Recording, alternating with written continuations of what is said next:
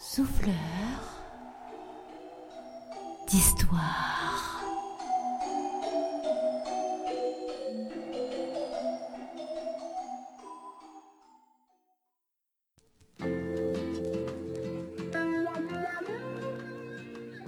C'était le parfait scénario d'une journée de merde.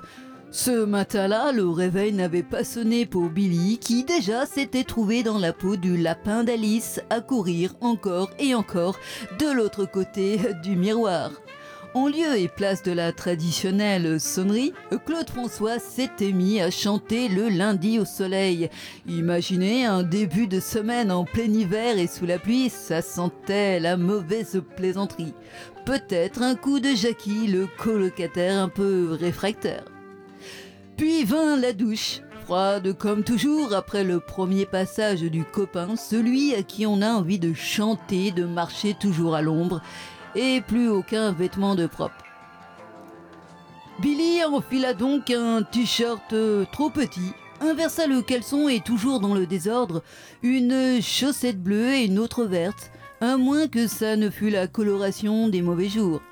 Puis il enjamba tel un athlète des Jeux Olympiques une autre pile de vêtements pour enfiler un froc qui ne le mettrait pas en valeur. Après, un coup de dentifrice ou quelque chose dans le genre, un mauvais café sans café et beaucoup trop chaud. Et le temps de constater que le prochain bus ne l'attendrait pas. Une paire de baskets et au pas de course, il marche en direction de l'arrêt de bus le plus proche. Comme toujours, Samantha, la caissière de la supérette à côté, réalisait une bulle de chewing-gum. Samantha avait un super pouvoir, elle rendait tout gracieux.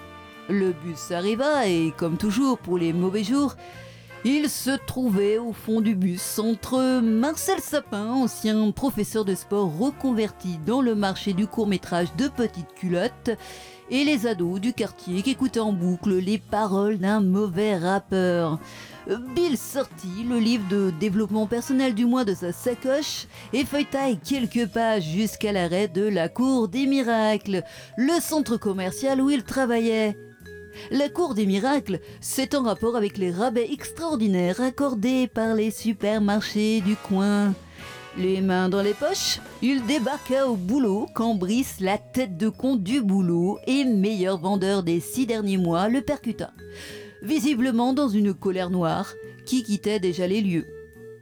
Que peut-il arriver de pire quand votre meilleur vendeur, le seul à faire un peu de chiffres, se fait la malle?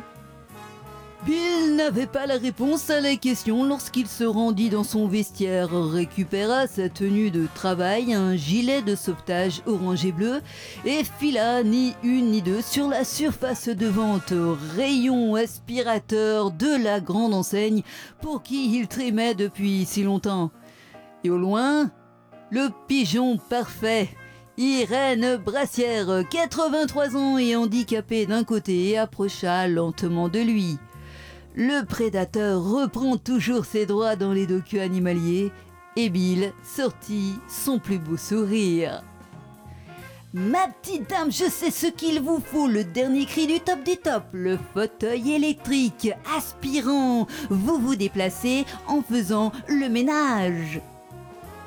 Au loin, les autres vendeurs l'observaient avec attention. Bill faisait un, un super pouvoir, super convaincant, et il s'apprêtait à devenir le nouveau justicier en ville.